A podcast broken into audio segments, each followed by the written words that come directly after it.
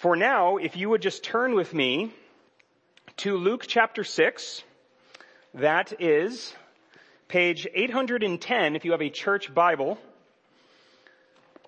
Luke chapter 6. This is going to be a great place for us to begin talking about how change happens. Luke 6, beginning at verse 43. We're just going to read a few verses here right now. This is Jesus speaking. For no good tree bears bad fruit, nor again does a bad tree bear good fruit. For each tree is known by its own fruit. For figs are not gathered from thorn bushes, nor are grapes picked from a bramble bush. The good person out of the good treasure of his heart produces good, and the evil person out of his evil treasure produces evil. For out of the, out of the abundance of the heart, his, his mouth speaks. All right. if I hold up an apple, you guys know exactly where it came from. And I don't mean giant. I mean, it came from an apple tree. No one has to tell you that. You just know, right?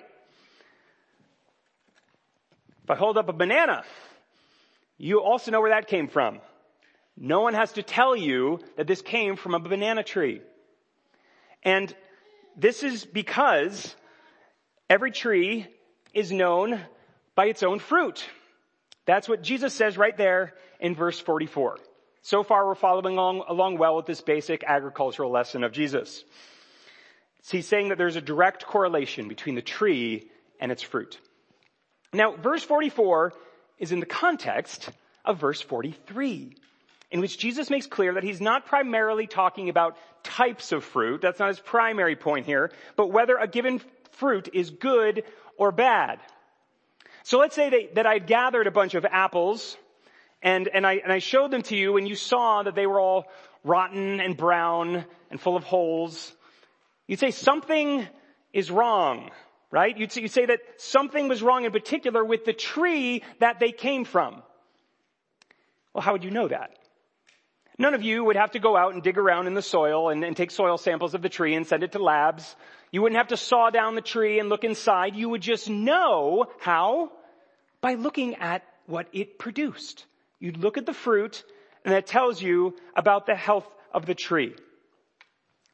Now, in verse 45 here, Jesus explains that people are a lot like trees.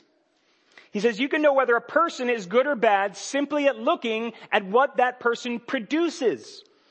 Because what, if what they're producing, or I'm sorry, what they're producing is coming from their hearts. So the, the good in someone's heart produces good. The evil in someone's heart produces evil.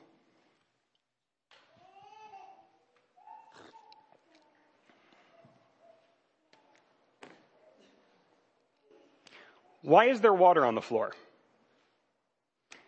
You might say, Tom, you dummy, you just hit the cup. Well, that's true, I did hit the cup. But what if that cup didn't have water in it? What if that cup was full of peanuts? What would be on the floor right now? Not water, peanuts. Yeah, see? They're tracking. Good job. And, and so, it would have been the same bump but different things would have come out. And our hearts work in a similar way. When the world bumps us, what's inside of us comes spilling out. Good or bad, beautiful or ugly, it'll be there on the floor for everyone to see. And thus, our reactions to the world's bumps actually tell us more about our hearts than it tells us about the bumps themselves. Because everyone gets bumps, right? All of us do. Sometimes they're small, like a harsh tone in someone's voice, or a car that won't start, or getting a B when you thought you were getting an A. And sometimes they're big, like dealing with a chronic illness, or a global pandemic, or the death of a loved one. So big or small, the world will bump you in a million different ways. And every one of those bumps is going to expose what's inside your heart. Just like the fruit on the tree just like the water on the floor. Now let me pause for just a moment. What does Jesus mean when he talks about the heart? Biblically, the heart is the core. It's the center of who you are. It's where your passions come from. It's what motivates you and drives you. And all of us are passionate and motivated and driven by whatever it is we value most. And that's why Jesus here talks about the heart's treasure in verse 45. The good person out of the good treasure of his heart produces good, and the evil person out of the evil treasure, his evil treasure produces evil. So, so like treasure connotes something of, of like exceptional value, right? That's what treasure is. So our heart's treasure is whatever our heart considers of greatest value. It's whatever has captivated our hearts. It's what we want more than anything it's what we feel like we need in order to satisfy our deepest desires. Now that treasure can be all manner of things. Our treasure can be evil things, like lies, or pornography, or witchcraft, or whatever. And our heart can also be, uh, can also treasure good things. That can, that our treasure can be good, like, uh, I mean, we, we've countless good things that we can love, like, like family and, and, and church and, and uh, reading the scriptures and all those things. Those are all good things. But what, what, what our hearts do because of the nature of sin is even when we, we have something that is a good treasure, our heart twists it. And it, and it, it we end up loving things too much or in the wrong ways, which turns those good things into bad things. Relationships become codependency. Money a good thing becomes greed. Created things become false gods. And so when we see bad fruit our, tr- uh, in our lives, on our proverbial trees, I want to I want to show you guys what's happening, and I'm going to share the screen here so I can we can all be looking at the same thing. Uh, I apologize for our friends on Zoom, I don't think you're going to get a first rate experience here, but I'm going to do my very best. All right. So I have not, um, I have not drawn in uh, in Zoom for a while, but we're going to try this, and hopefully this will work for us. All right. So this is what you should have in your packet. Uh, if you are on Zoom, you can download this diagram. It's, it's on the, the church homepage, right where you found the rest of our, our bulletins. So what's happening is that the world, revealing fruit, revealing what's in your heart, reveals your treasure. And so I'm going to, whoops, if I can spell, this is what's happening. And if you like to doodle in your on your little diagram there, go for it. This is the process of what's taking place. There's a revelation, there's revealing taking place. And what, what particularly is happening is when the world bumps us, it reveals our fruit, right? We can, we can see what comes out, the water, the, the fruit. That reveals what's in our heart, and that in turn reveals what it is we are treasuring. So let, let me give you an example of what this all might look like practically. So early on in our relationship, I realized that Allie and I had very different views of time. In, in, in my view of time, five minutes early, being five minutes early to something was being on time. Being on time was being late, and showing up anything past that was basically declaring very clearly that you absolutely hate this person or event. Now, I don't remember when it was I learned that clearly obvious and universal truth, but uh, perhaps it was when I was a child, and uh, my dad would tell me that he's coming to pick me up at five, and at six, I'd still be waiting, and at seven, I'm still waiting, and sometimes he never showed. Now, contrast that to Allie's view of time. In Allie's world, if you needed to be somewhere at five o'clock, you start getting ready somewhere around 450, regardless of how far away things were. Now, in Allie's defense, before we got married, she used to have all of her clocks set 10 minutes fast. And in what would become a very rare instance of me putting my foot down in our relationship, I told her, no, I do not want to know what time it will be. I want to know what time it is. Not, not what time it'll be 10 minutes from now. But in doing so, I broke her entire system And it took her about 12 years to recover. And during those years, to my shame, I did not handle things particularly well. Whenever we need to be somewhere at say 5 o'clock, right around 4.30, I'd start pacing. I'd get irritable. I'd give one word answers to everything. And you can imagine how helpful my constant nagging would have been. And then, as 5 o'clock got really, really close, you can further imagine how gently and lovingly I guided my wife to our car and how how carefully I obeyed every sovereignly ordained speed limit on the way. My friends, the world bumped me and my bad fruit was everywhere on display. What I'd wanted in my heart was that I wanted for us to be on time. I wanted for Allie and I to be on the same team, seeing things the same way, striving together against the tyranny of time. I wanted the people we were going to see to know that we cared about them by showing up on time, which of course meant early. And I wanted to control the situation. I wanted to control Allie. Do you hear all those desires of my heart? Do you, do you see all those things I'd wanted but didn't get? And did you notice how few of those things involved considering what was best for Allie, for our marriage, or really even for our friends? All of it is really about what I wanted. It was very selfish. And so based on those desires of my heart, what was it? What did it reveal that I was treasuring?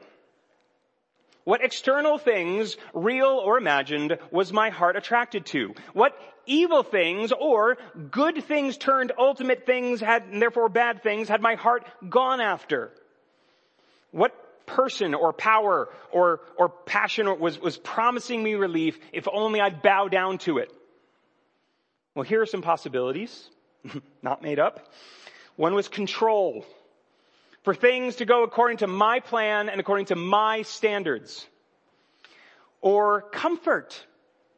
You know, for an easy marriage where Allie and I would see things the same way. We all kind of want that, don't we? Or maybe approval. Approval of those whom we were going to visit and the approval of those who wondered, what kind of marriage do Tom and Allie have? Friends, if someone would have promised me control in those moments between 4.30 and 5 o'clock, I've, I'd have handed them my credit card. Take whatever you need. If, if someone had offered me comfort, comfort in a bottle, I guess many people do offer us comfort in a bottle, I'd have drank it on down. If Satan had himself had come promising me that everyone would approve, would I not have been tempted to bow down and worship him. And in some ways, it seems, I did. So that's our problem revealed, friends. That's the super discouraging nature of seeing our sin in this world. Knowing is half the battle, but this talk is about how change happens. So, how does change happen? Let's take a look at the next text, Colossians 1. You can find that if you have a church Bible on uh, page 924. You'll probably want to look for 925. 924 doesn't actually have the page number written on it. 924, Colossians chapter 1. This is the apostle Paul writing to the church at Colossae. My friends, behold the majesty of God, starting at verse 15. He, Jesus, is the image of the invisible God, the firstborn of all creation. For by him all things were created, in heaven and on earth, visible and invisible, whether thrones or dominions or rulers or authorities, all things were created through him and for him. And he is before all things, and in him all things hold together. And he is the head of the body, the church. He is the beginning, the firstborn from the dead, that in everything he might be preeminent. For in him all the fullness of God was pleased to dwell, and through him to reconcile to himself all things, whether on earth or in heaven, making peace by the blood of his cross. And you, who were once alienated and hostile in mind, doing evil deeds, he has now reconciled in his body of flesh by his death in order to present you holy and blameless and above reproach before him. I'm going to pause this right there for the sake of time, but we could go on and on. Paul does, in fact, go on and on. In fact, you get every sense from reading this text that Paul is simply grasping it in vain at words that somehow in some miraculous way could possibly capture even the smallest measure of the worth of Jesus Christ. He tells us that Jesus Christ was before all things and in all places. All things were, that were created, whether seen by all peoples or no one but angels, were perfectly crafted by his hands for his glory. And every one of those things is sustained each and every moment by the active, sovereign, loving will of Jesus Christ. In him, all the fullness of God was pleased to dwell and yet from that fullness, Jesus, our Savior, emptied himself completely. Why? To reconcile all things to himself in heaven and in earth. Brothers and sisters, he emptied himself to reconcile you and me to himself. And in doing so, he made peace between God the Father and us. Every one of us was alienated from him and hostile toward him, and Jesus fixed everything. Jesus truly paid it all. And now through his loving sacrifice, through his death on the cross, we now have the hope of being presented holy and blameless and above reproach. We who were once God's enemies are now God's family. And that's just a few verses of one letter of this glorious book that God has given us to learn about Him. But friends, those few verses tell us everything we need to know to change. It tells us that Jesus Christ is our superior treasure. And I want to show you how this works.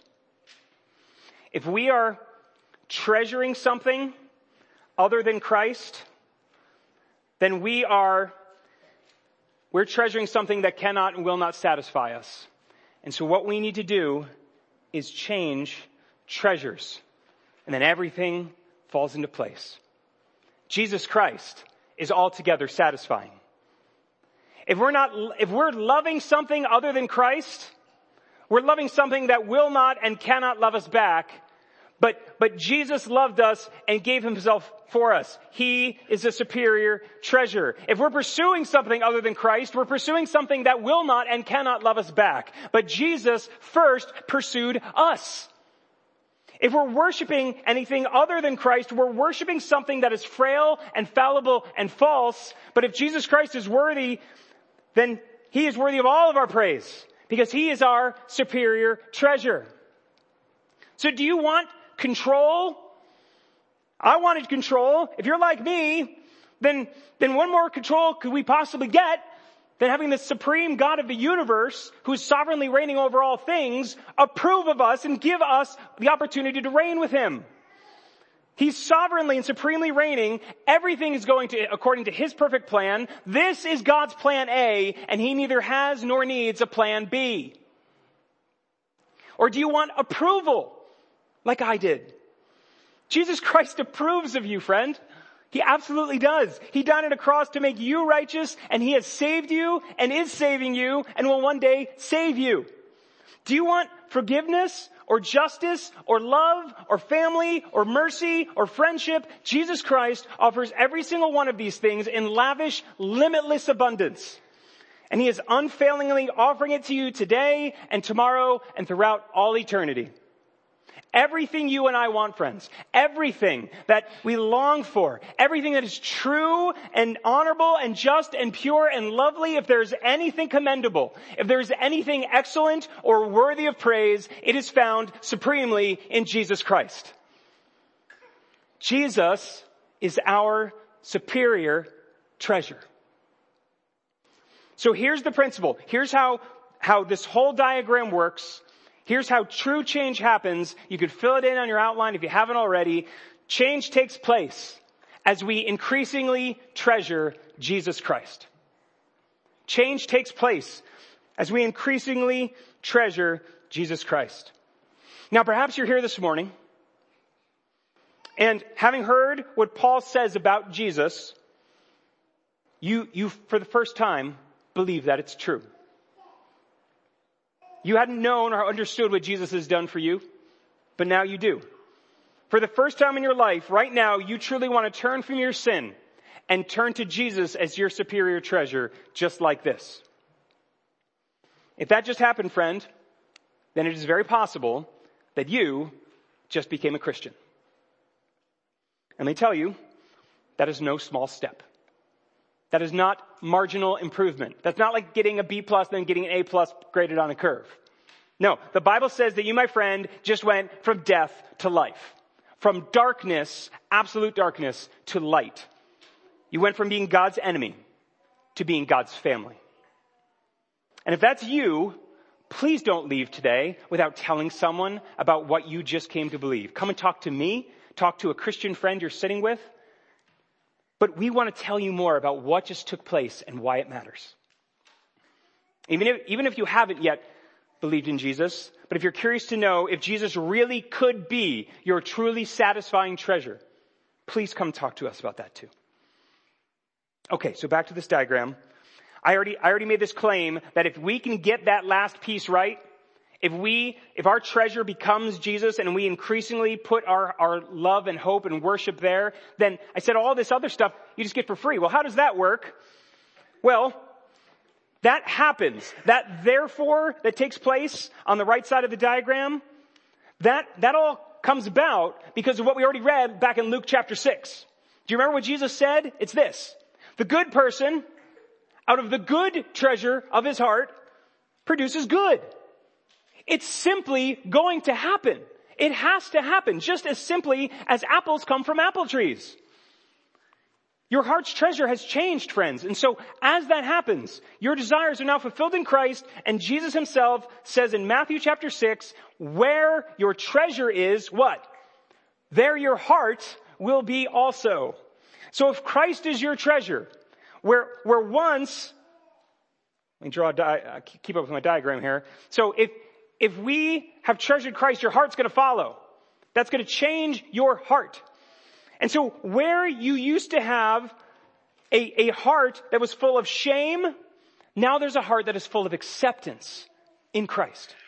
If you had a heart that was full of fear, now there's confidence in Christ. If it was anger, now there is peace in Christ. Was it full of longing? Now it's full of satisfaction in Christ.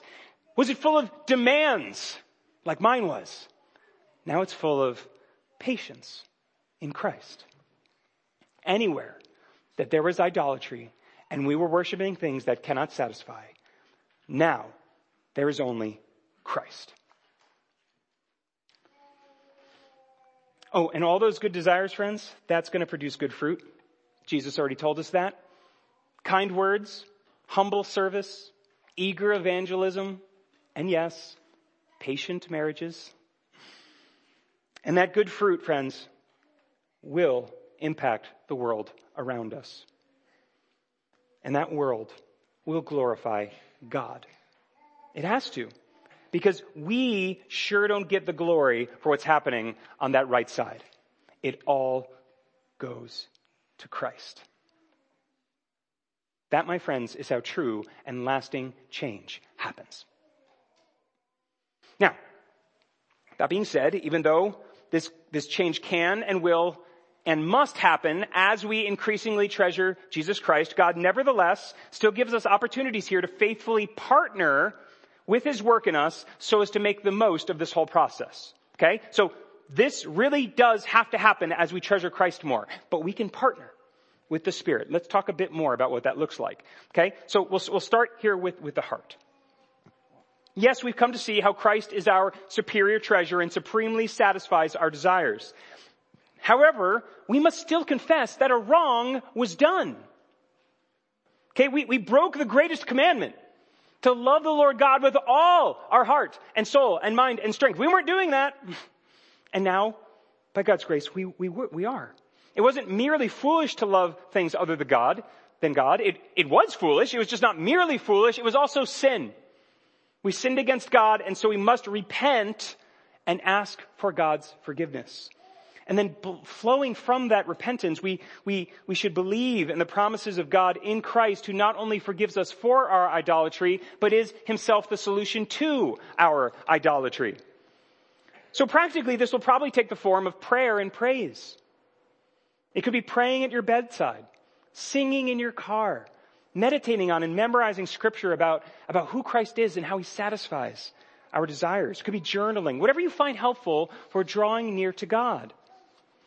And note that repentance and belief, while distinct concepts, can and usually do take place at the same time. Repentance simply means the, the turning away from lesser things, and belief here is the turning toward Christ. And so it's, it's one turn, one action, but two distinct ideas. And then once, once we've done this, once we've repented and believed, we should follow the counsel of John the Baptist, who in Luke 3 said this, bear fruits in keeping with repentance.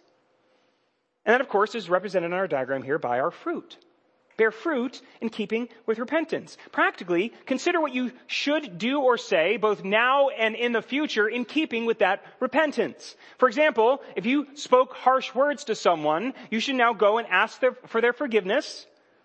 We talk with our kids about this all the time.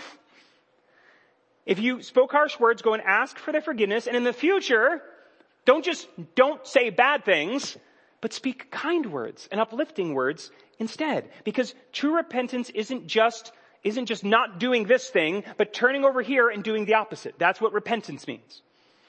So in our example from earlier with me and Allie, what I, what I might do now as, as change was taking place is I'd speak to Allie and, and apologize for my attitude and my unkind words and breaking the speed limit and all those other things that, that did not honor her or the Lord.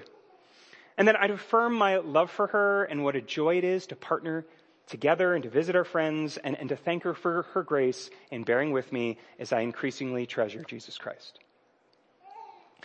And then I'd consider what a, a Christ treasuring heart could do the next time that 430 rolls around and I'm tempted towards the idols of control and comfort and so on. So, for example, I could make it a point when 430 is approaching to spend that time in prayer, praying for for, for Allie, praying for our friends that we were going to see, that we have good conversations, that would be Christ-centered. Prayer uh, that, that Jesus would use those conversations for His glory. I could also remind myself that I'm not the center of the universe. This isn't all about me, it's all about Christ. And most people will neither notice nor care when the Hallmans actually arrive. You do now because it's a lot louder when our whole family comes, but back then, we weren't quite so bad. And finally, okay, we'll complete our diagram here by observing that the good, the good fruit we produce can be used by God to impact the world for Him. Jesus says in Matthew 5:16 that we should let others see our good works so that they would give glory to our Father who is in heaven.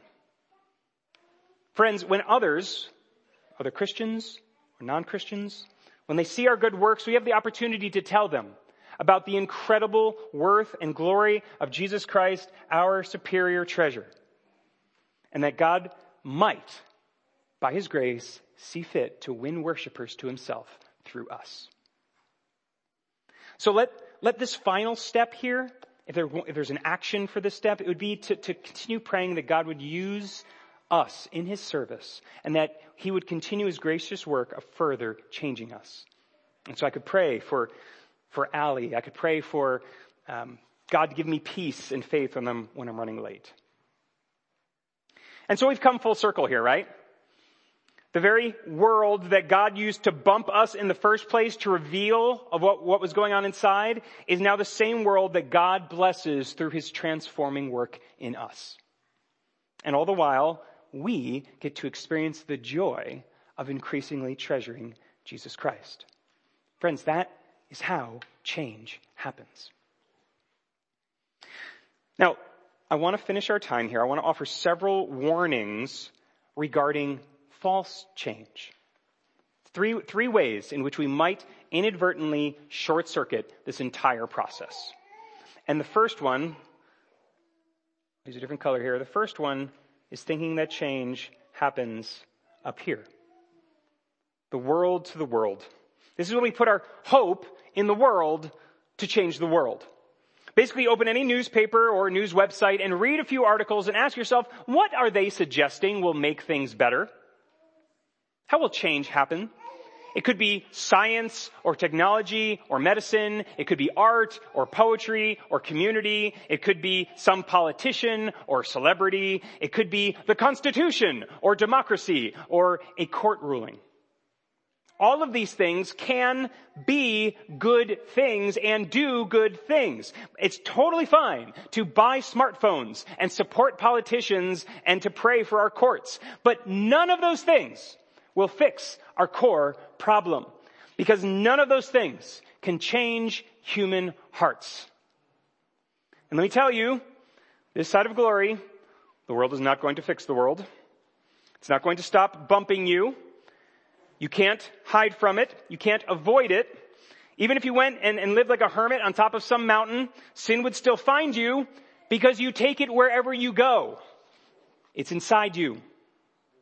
And the only solution is to increasingly treasure Jesus Christ. So in my example about Allie and me, this false change here could look like setting all of our clocks 10 minutes forward again. Yay! Or I could occasionally send Allie uh, articles about time management. Super helpful, right? We all have friends like that. I was one of them. Um, or maybe, maybe me asking a friend to be like, hey, could you just kind of mention to Allie how her being late is impacting everyone? Friends, all those things are external. And they, they may even help a little, but they won't result in true or lasting change in Allie or in me.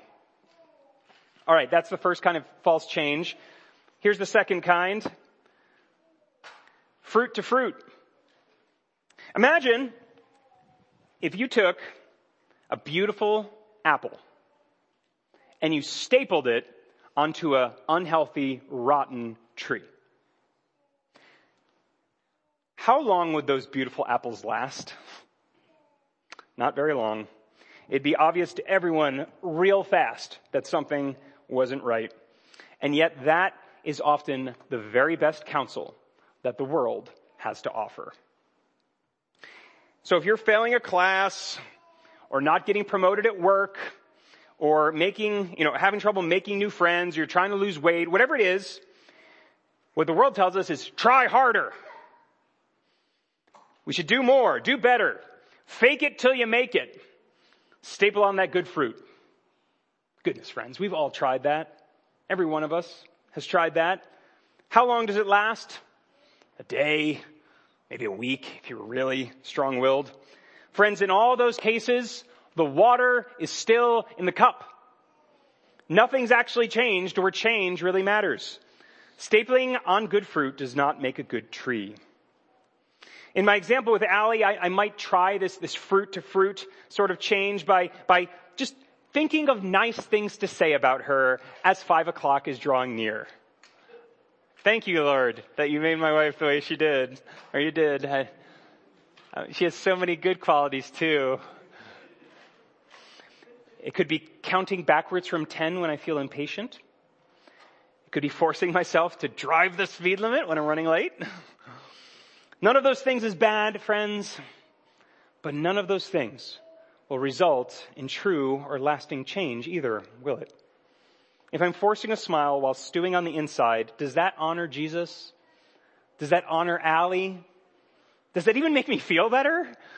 No. It's just a temporarily shiny apple on an otherwise rotten tree. Well, you guys can guess where the third false change is going to go. And you might be wondering, what does that look like? This heart to heart sort of change, this is, is far more subtle. And it's so, so it's far more dangerous for all those of you here who are saying amen in your hearts as I'm speaking about Jesus. You're the, the, to the people who know the gospel, who know the scriptures, who, who know we need to change. This is going to be one of the number one temptations for us. And this often takes the form of the so, so-called Sunday school answers. These are, these are right answers. Things like, don't be afraid because God is good and He cares for you. Or, it's okay to be late, Tom, because God works all things together for good. These are true things, friends. Those are true statements. They're not incorrect. They're just incomplete. Because right answers, apart from treasuring Christ, are wrong answers.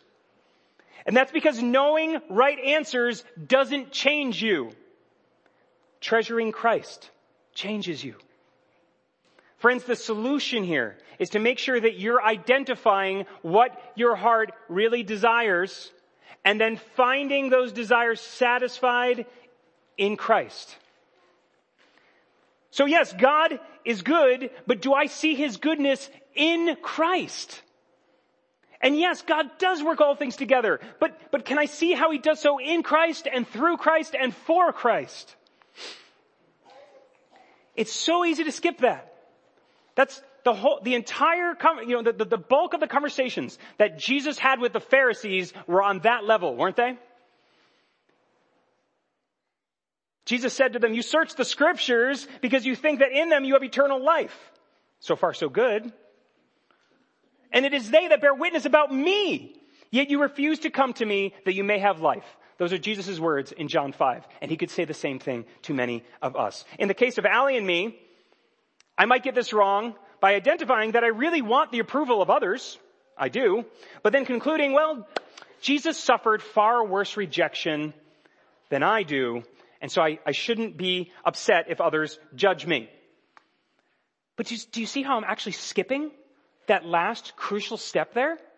Do, do you see that, that, what I said is true? Yes, Jesus did suffer more than I have. Absolutely true. And I even explicitly mentioned Jesus, so that sounds right. But how does the truth that Jesus suffered worse than me result in me treasuring Jesus more? It doesn't. It's treating Jesus as a role model, which isn't incorrect. It's just incomplete.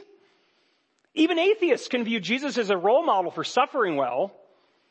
But Jesus didn't simply die to show you how you should do it. He died to do what you couldn't do, to reconcile you to God forever. And Jesus died to give you what you couldn't earn, the very approval that your heart is longing for. That's a whole lot more satisfying than be more like Jesus, isn't it? Be more like Jesus won't change you, even if it's valid. But increasingly treasuring Jesus Christ, that changes you. So those friends, those are three types of false change to look for. You've got to be really careful to move all the way down. Now, be, before I close, I want to I want to just mention one brief caveat to all this because I, I, I fear that I could be misunderstood here. So one caveat, and that is this: our sin is not our only problem. Our sin is not our only problem, because friends, our sin, our, our, hearts are prone to, to idolatry. They are prone to, to rebellion, but there are also sins done against us. There's pain and suffering and trauma that we experience that we had little or nothing to do with. Our family background and cultural background and genetics and health and giftings and all this plays into this. Which means that if you're struggling with sickness, it doesn't mean that you were failing to treasure Jesus Christ. And if you find it difficult to trust other people, it doesn't mean you're failing to treasure Jesus Christ. If you feel exhausted it doesn't mean you are failing to treasure Jesus Christ. And if you can't make heads or tails of what is going on in the world right now, welcome to the club. It doesn't mean you're failing to treasure Jesus Christ. This diagram, this whole process of how change happens, of understanding our hearts, it's extremely difficult. It requires wisdom and patience and a boatload of grace. It did for me. It still does. It will for you. And Christians of all people in the world should be very ready to embrace others who need boatloads of those things. This model and this message is intended to equip you with tools, not to condemn you with guilt. There's my caveat. Friends, would God so see fit to use this model to help you to increasingly treasure Jesus Christ for months and years to come? Let's pray. Jesus, thank you so much that you love us, that you died for us, that you make all of this possible. God, we know that even with this, these truths, if, if there's anything worthwhile in anything that I've just shared, God, I, I pray that, that we would be able to grab hold of it and that it would lead us to treasuring Christ more. And God, if there's anything that I've just said that is not wholly from you, if it is not helpful, if it is not wise, would it just be forgotten quickly? But God, would we not forget Christ?